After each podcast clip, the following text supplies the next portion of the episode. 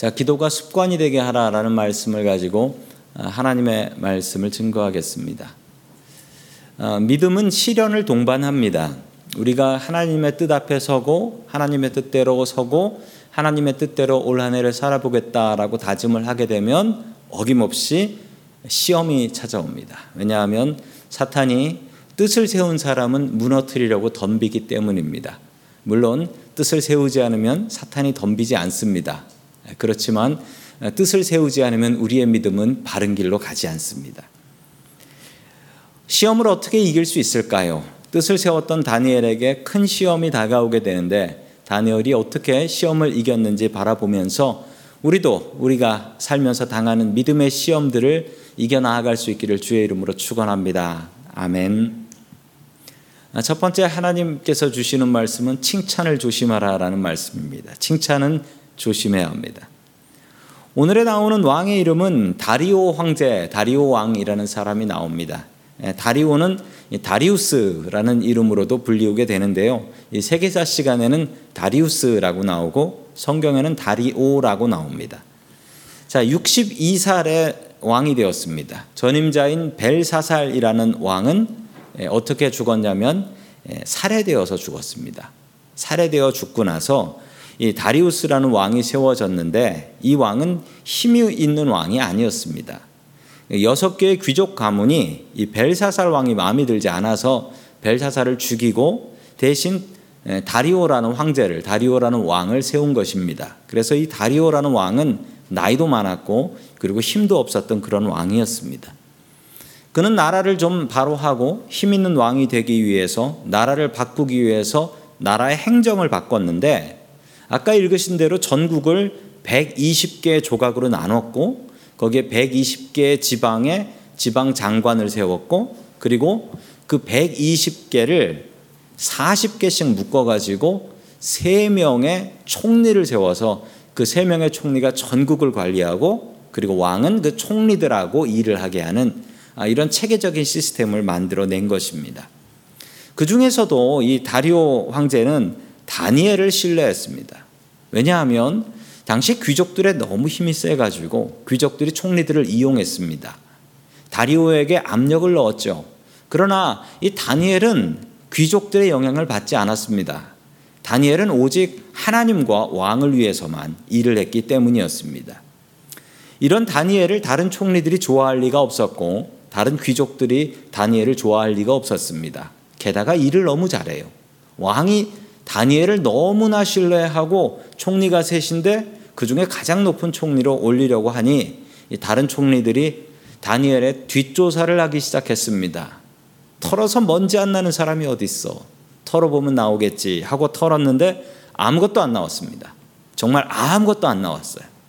근데 딱 하나 걸 수 있을 만한 것은 다니엘의 종교 생활이었습니다. 다니엘은 하나님을 믿는 독실한 신자인데 저것 말고는 우리가 걸고 넘어질 게 없다. 그런데 이 바벨론에는 종교의 자유가 있었거든요.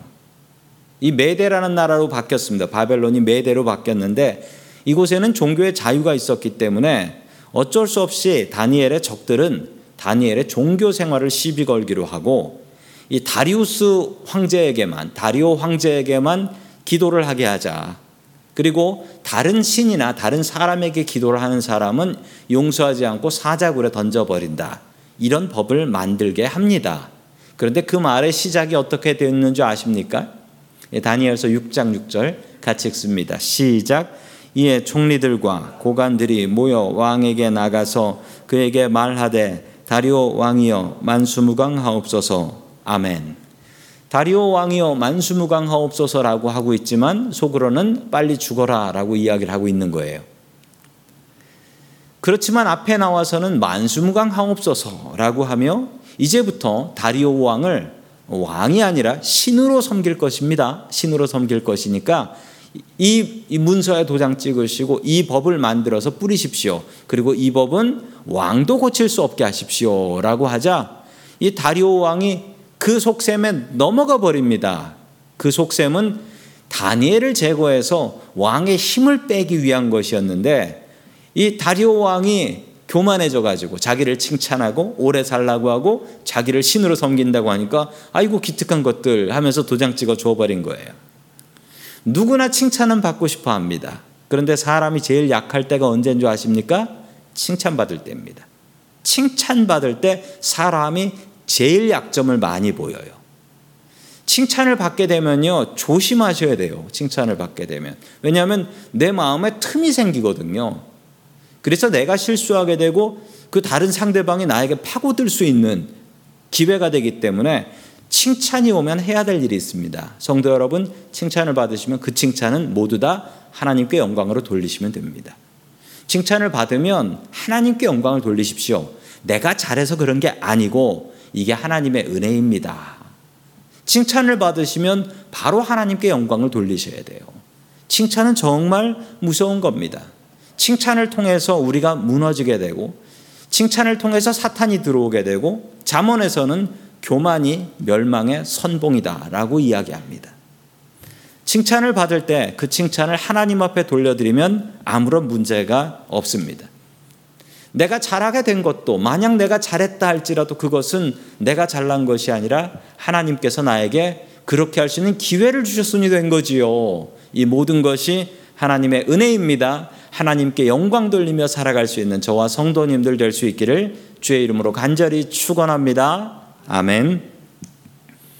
두 번째 마지막으로 하나님께서 우리들에게 주시는 말씀은 기도하는 습관을 세우라라는 말씀입니다. 습관적으로 무엇인가 하는 것은 좋지 않게 생각을 합니다. 그러나 성도 여러분, 정말 필요한 것은 습관이 돼야 됩니다. 진짜 필요한 것은 습관이 돼야 돼요. 밥 먹는 것을 대학, 학교 가가지고 대학 가서 배워서 먹겠습니까?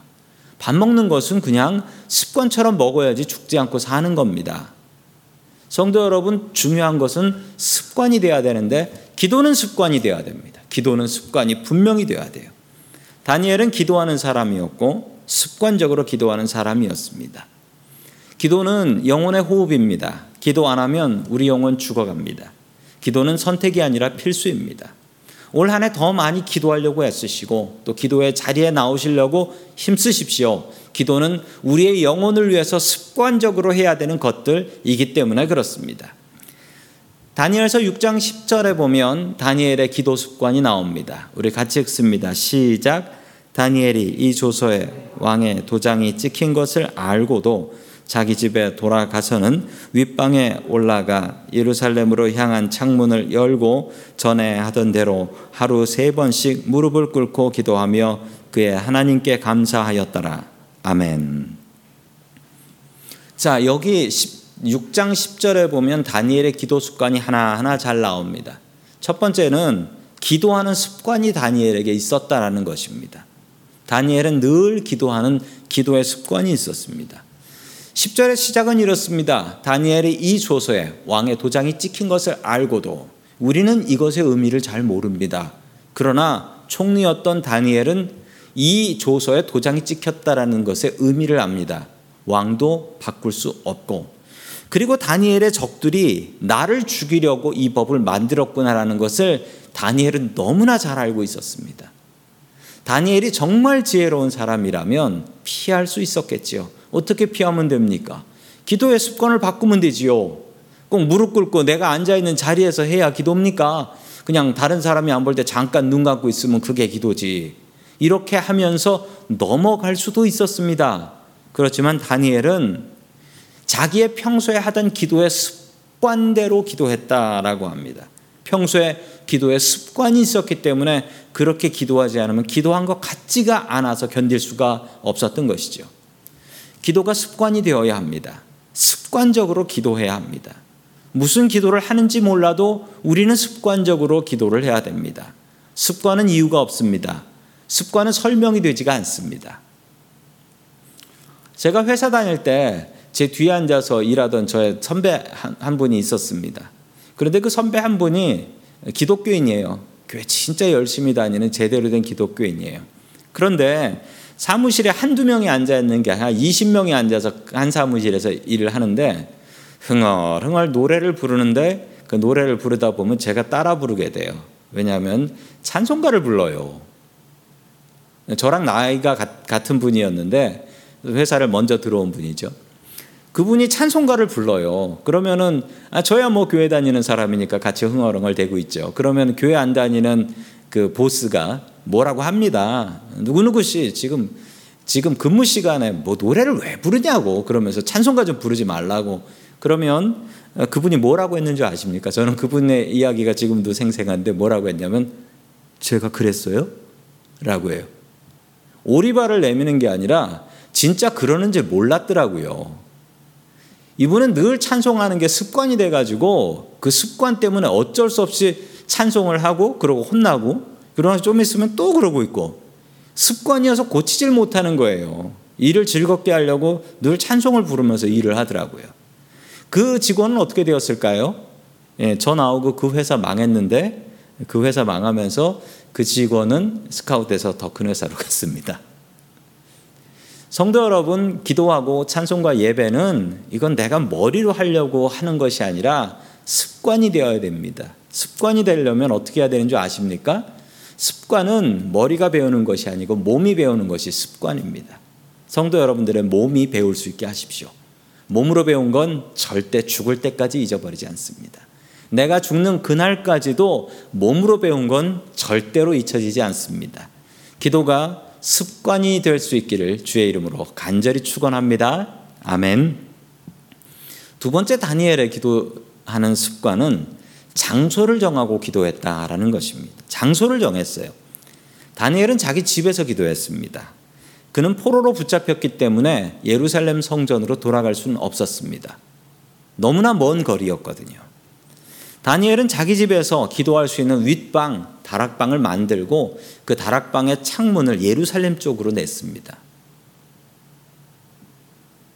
갈 수 없는 성전이었지만 내가 죽더라도 가고 싶은 그 성전을 바라보고 기도하자. 그의 몸은 바벨론에 있었지만 그의 마음은 예루살렘 성전을 향하고 있었습니다. 성도 여러분, 성도 여러분의 마음은 이 성전을 향하고 계십니까?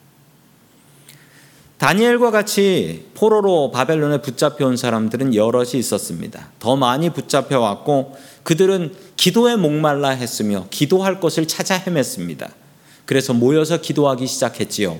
그 모여서 기도한 그곳의 이름은 바로 회당이 됩니다.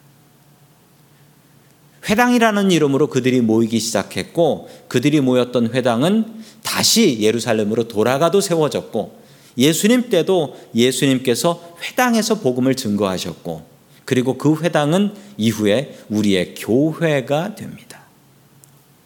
방이 없어도 괜찮습니다. 우리 집은 방이 적어서 방이 없어요. 괜찮습니다. 기도하는 위치를 정하시면 됩니다. 내가 차 안에서 기도하든, 내가 내 책상 앞에서 기도하든, 내 식탁 앞에서 기도하든, 성도 여러분, 기도의 장소를 정하고 기도하십시오. 다니엘은 항상 그 자리에서 기도했습니다. 성도님들도 기도의 자리를 정하고 기도할 수 있기를 주의 이름으로 간절히 축원합니다. 아멘. 세 번째 마지막으로 다니엘의 기도 습관은 시간을 정하고 기도했다라는 것입니다. 다니엘은 기도하는 시간을 정했습니다. 정확히 시간을 정하고 하루에 기도하는 시간은 세 번. 그래서 그 시간에는 자신의 부하들도 심지어 자신의 왕도 자신을 귀찮게 하지 않았습니다. 왕도 알았거든요. 이 시간은 다니엘이 기도하는 시간이니까. 다니엘이 기도하는 시간이다.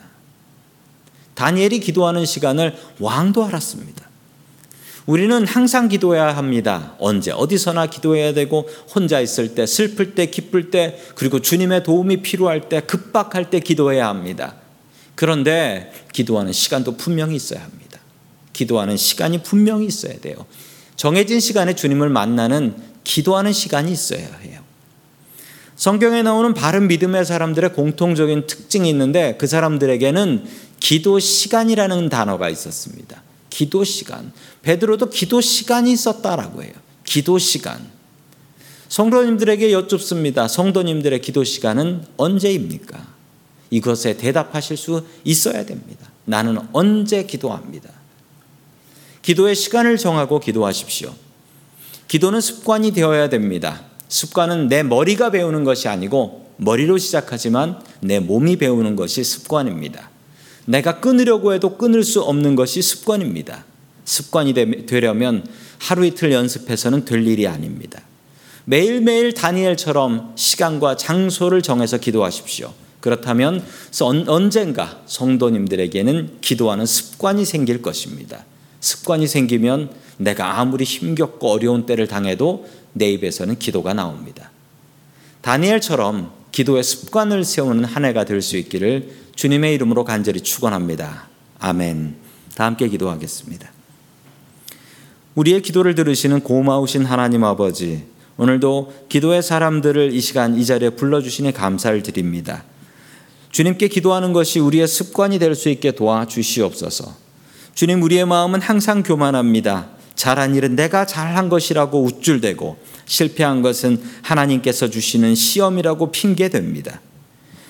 주님의 사람들이 교만하지 않게 도와주시옵소서. 오직 주님께만 영광 돌리며 살 수 있게 도와주시옵소서.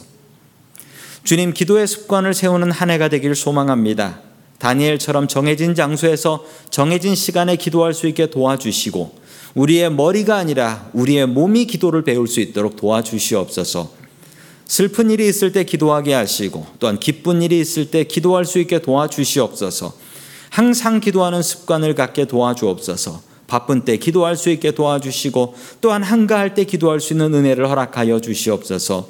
우리의 기도를 응답하시는 예수 그리스도의 이름으로 기도드립니다. 아멘.